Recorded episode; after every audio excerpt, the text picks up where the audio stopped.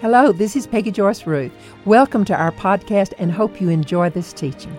If you would like to listen to more in depth teachings, please sign up for our Psalm 91 family at peggyjoyceruth.org.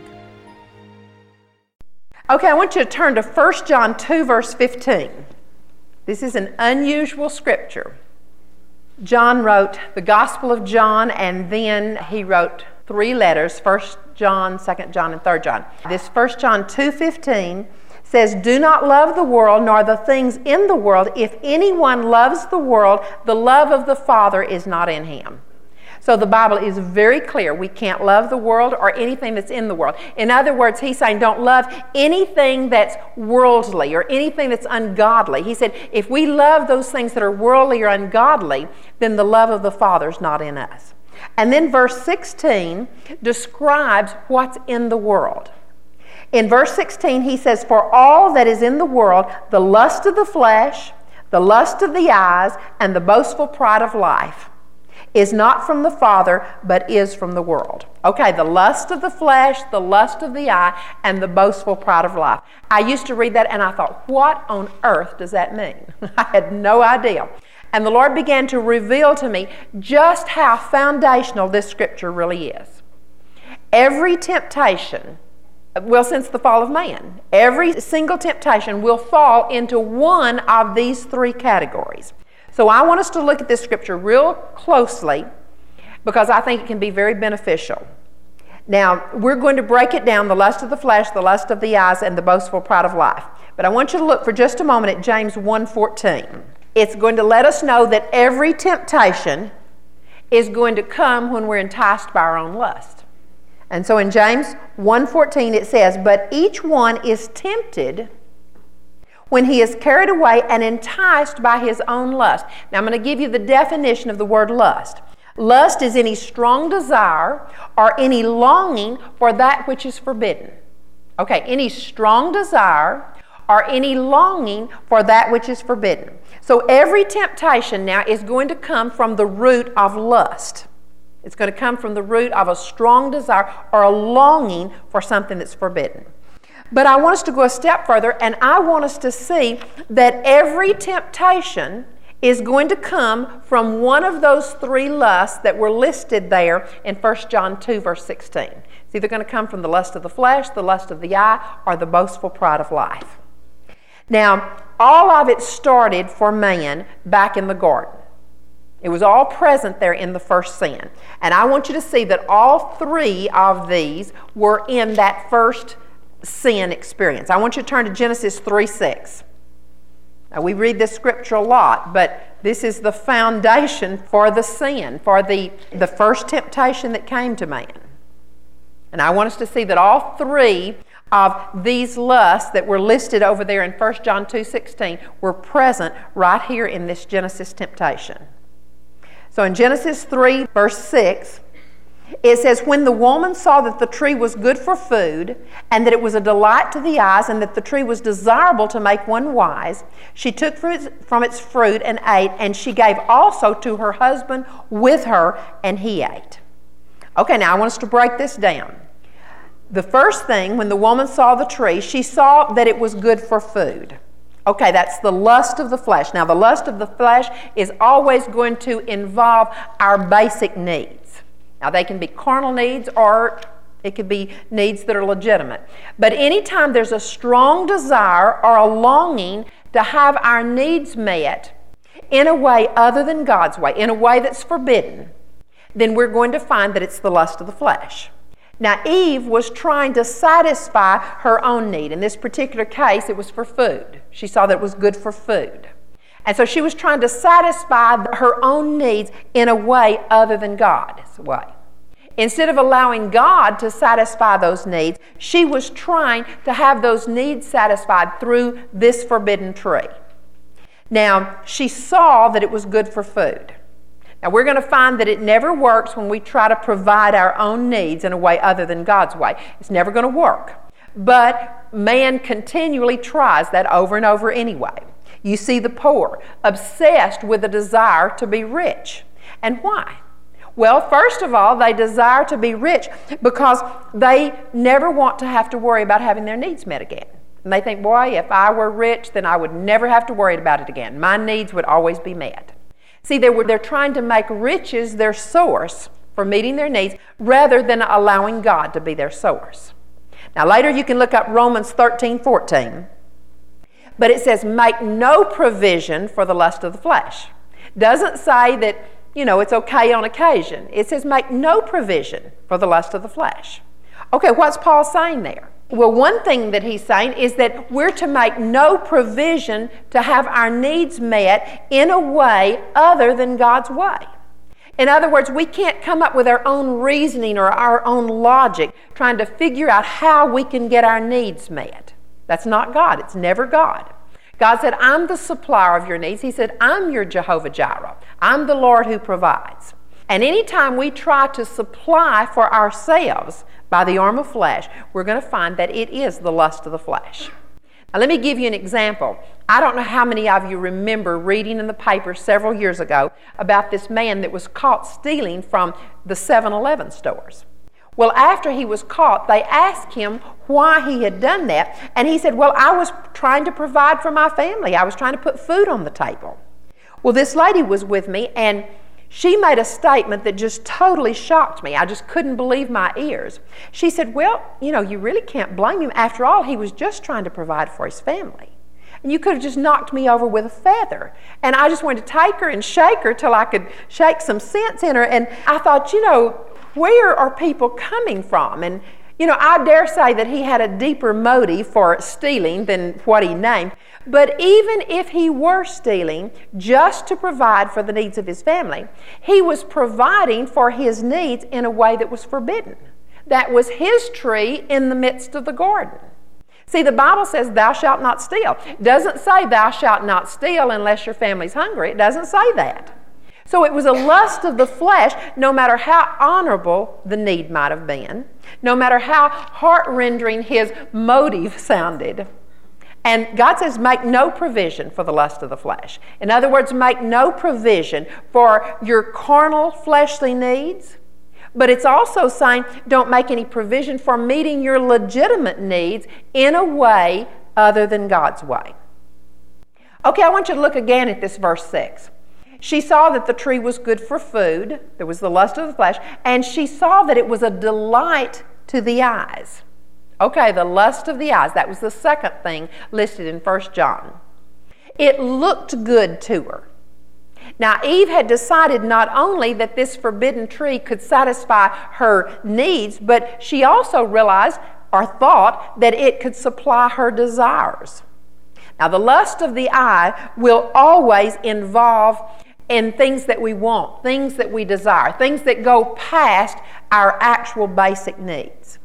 Now, when someone sees something that they want and it's forbidden, it can be anything from somebody else's ballpoint pen to somebody else's wife. You know, it can even be somebody else's beauty that they're wanting.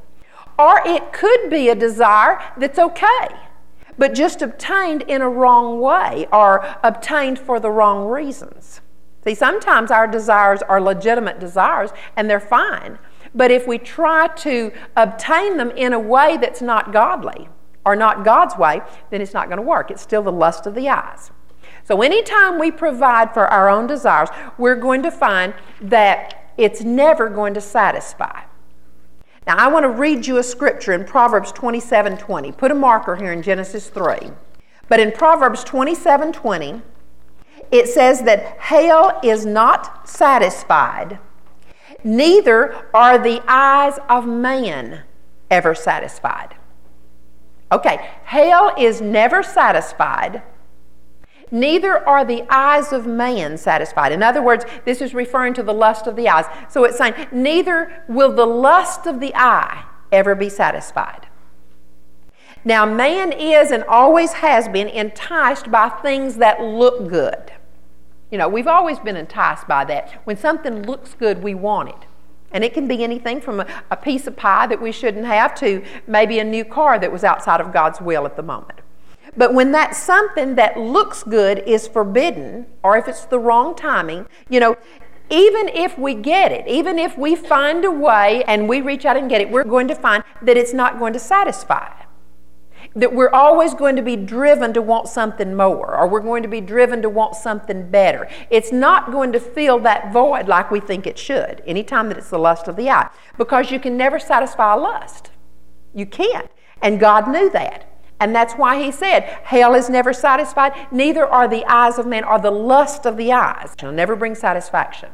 Now, after Adam and Eve tasted of that forbidden fruit, the desires of carnal man have never been satisfied since. And when you think about it, we haven't. You know, carnal man's always wanting more, we're always striving for more.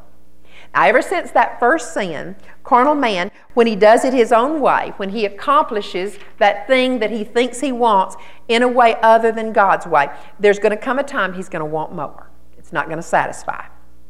Now, let's just use a piece of pie, for example, and I'm not saying that it's wrong to have a piece of pie.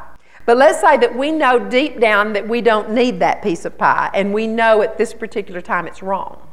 Well, no matter how enticing it looks, it's going to be the lust of the eye.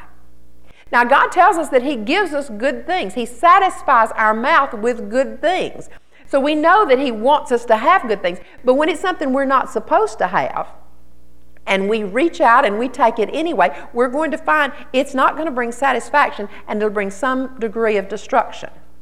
And anytime we go after something when it's not God's timing, or anytime we seek after something when it's either outside of God's will or not in God's timing, then it's just exactly like Eve said. She said, You know, I can eat from the trees all over the garden. She said, God's given me all these trees. But she said, From that one tree in the midst of the garden, God says, Don't eat from it.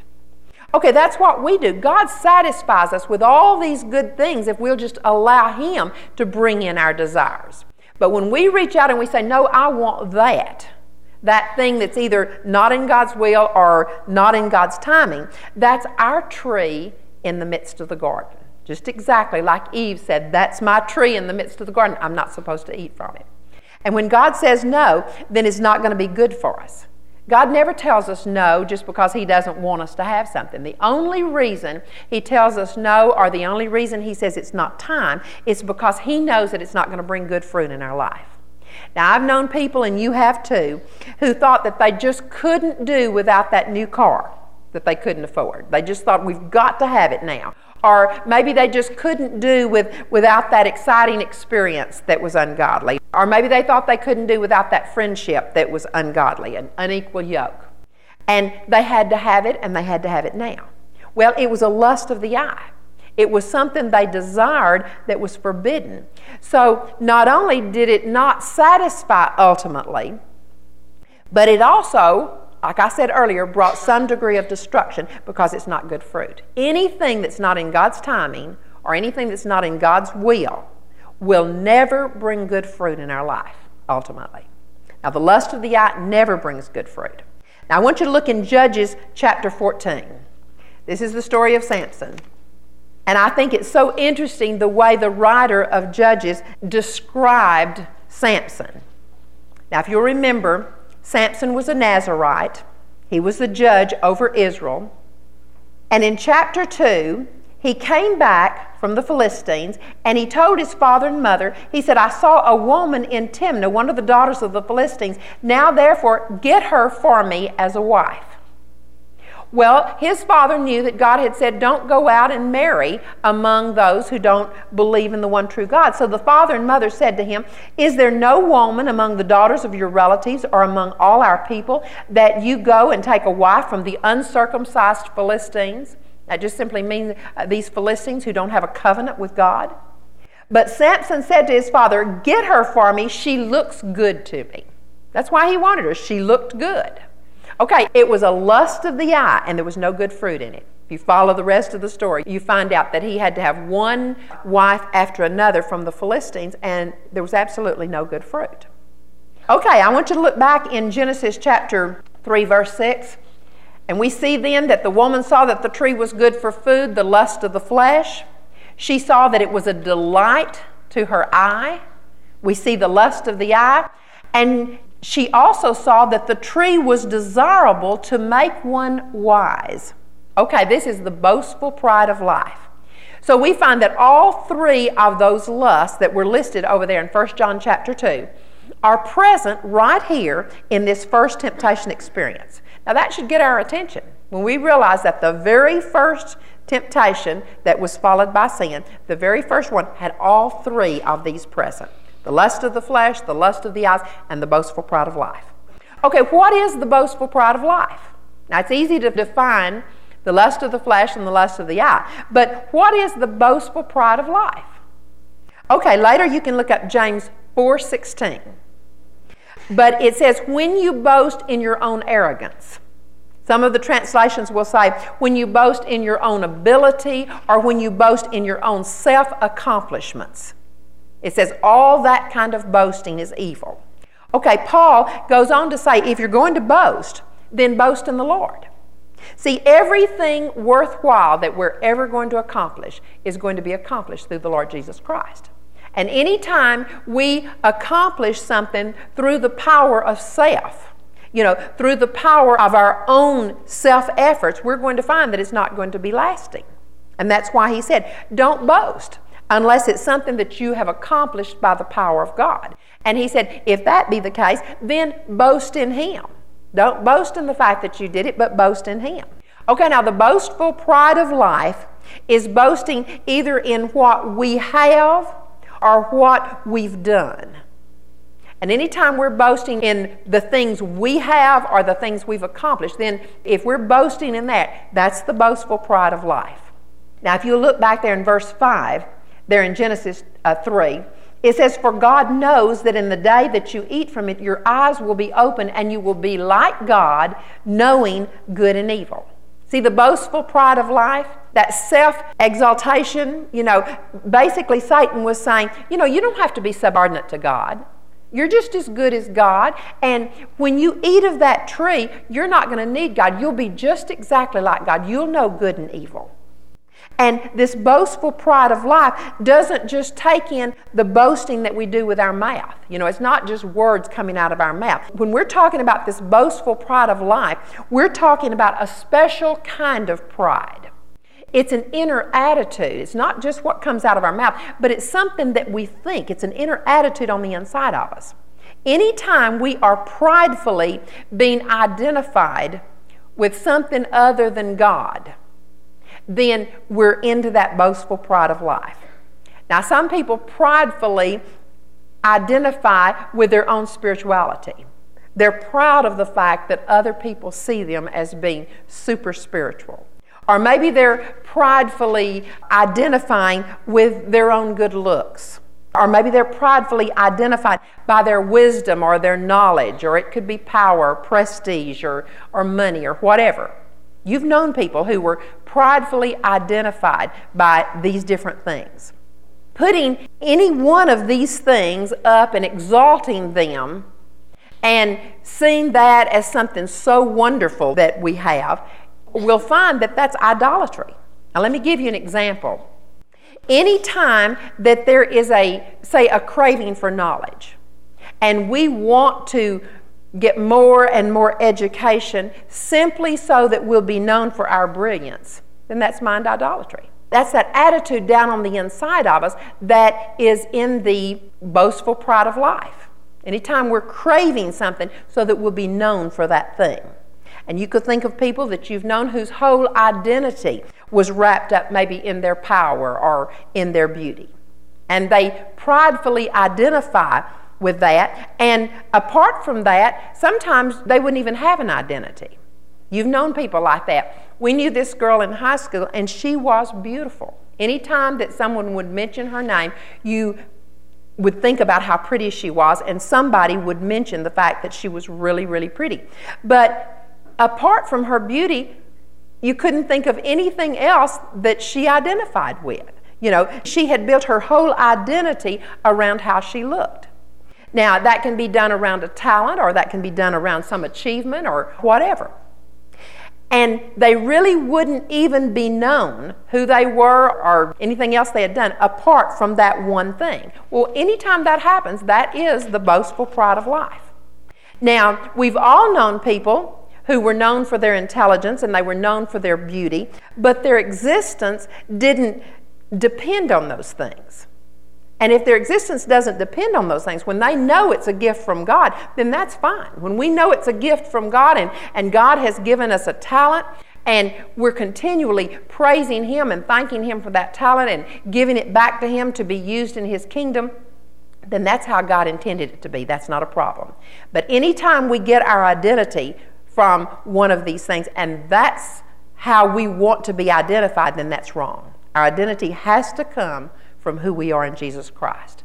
Our acceptance has to come from who we are in Jesus Christ. See, sometimes we're wanting acceptance from everybody else, and we have to stop and say, No, Lord, I want my acceptance from you first. And when we get our acceptance from God first, then we're going to find everything else will fall in place. Our acceptance in other areas will fall in place. Now, I was reading a psychological study from a book called Hooked on Life. And they gave an example of this young man named Paul. And as I was reading it, they didn't call it the boastful pride of life, but I recognized that it was a classic example of what the Bible calls the boastful pride of life.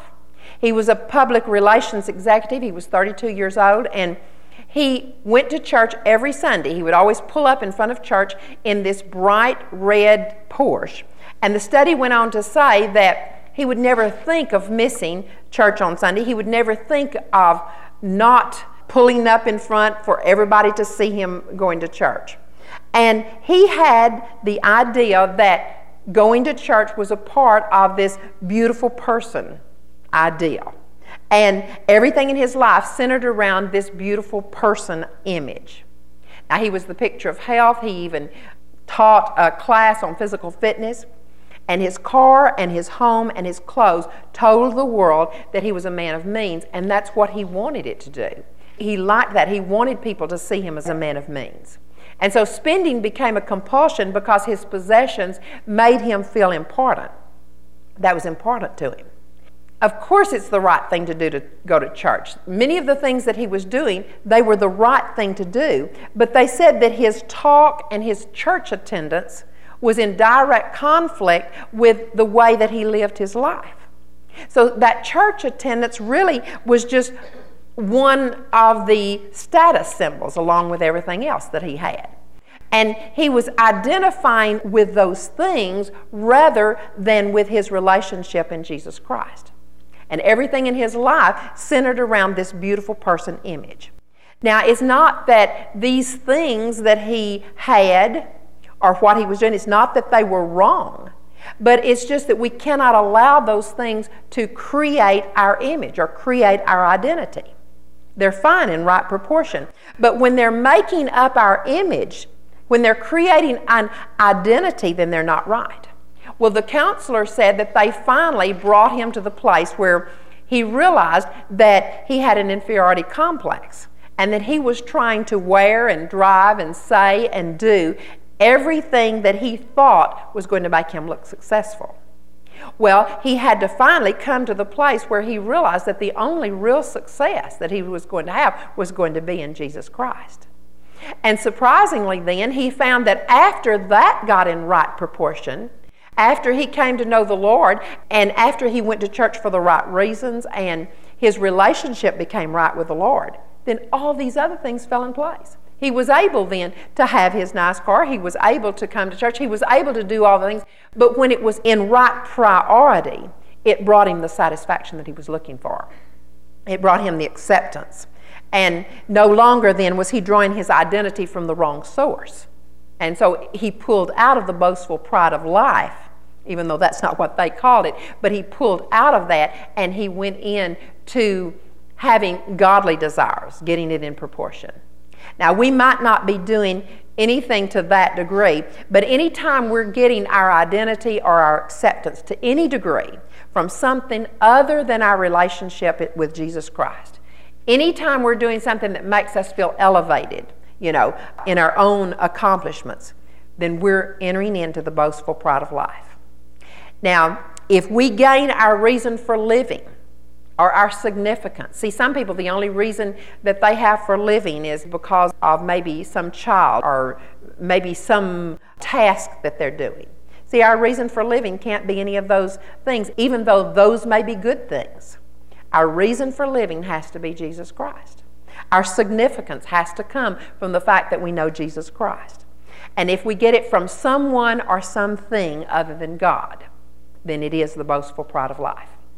Well, by now we're realizing that every temptation that you'll ever encounter is going to come from either the lust of the flesh, trying to reach out and supply needs in a way other than God, the lust of the eye, supplying desires in a way other than God, or the boastful pride of life, trying to get our significance from some place other than God. We're going to find that every temptation comes from one of those three areas. Now, this was Satan's tactic from the beginning, but seldom do we stop and realize that the reason it was his tactic is because that was what was in his heart. I want you to notice that the same pattern was in the fall of Satan. I want you to turn to Isaiah 14, starting with verse 12. Isaiah 14. You know, I'd never stopped to realize that the reason his temptations to us fall in these three categories is because these are the three categories that make up his life. These are in his heart. So, Isaiah 14, starting with verse 12, this is a personification of Satan. And it says, How you have fallen from heaven, O star of the morning, son of the dawn. You have been cut down to earth, you who have weakened the nations, but you said in your heart, I will ascend to heaven. I will raise my throne above the stars of God or above the angels of God. I will sit in the mount of the assembly in the recesses of the north. I will ascend above the heights of the cloud. I will make myself like the Most High God. Nevertheless, you will be thrust down to Sheol to the recesses of the pit. Those who see you will gaze at you, they will ponder over you, saying, Is this the man who made this world tremble? Who shook kingdoms, who made the world like a wilderness and overthrew its cities, who did not allow his prisoners to go home? In other words, there's going to come a time when people are going to look at Satan and they're going to say, Is this the one that made me tremble? Is this the one that caused the whole earth to be afraid and shook kingdoms? But God was describing the personality of Satan, the ambitions of Satan. And when he saw God's throne in the midst of the assembly, and he saw all of the angels there around the throne, and they were all serving and worshiping God, he began to covet that which God had because he wanted that for himself. Now, he wanted that to meet that sick need. Now, it might have been a sick need, but it was still a need in him. And it appealed to his eyes. If you'll notice, he saw it, he wanted it, he desired it. It looked good to him. He saw God's throne and he saw the angels, and he realized, he began to say, I'm going to raise my throne and I'm going to become like that that lust of the eye then brought him on over into the boastful pride of life. And that's when he began to say, I'm going to make myself like the Most High God, the boastful pride of life. So all three of these lusts were present in Satan's heart. Now, it was the pattern by which he failed, by which he had his fall. It was also the same exact pattern by which he tempted Adam and Eve, and they failed. And that's the root for every single temptation that will ever come our way. Every time you're tempted, it's going to fall either in the lust of the flesh, the lust of the eyes, or the boastful pride of life. Now, temptation is not a sin. We can be tempted and we can say no. If a person goes ahead and yields to that temptation, there is a progression, a downward spiral that always happens.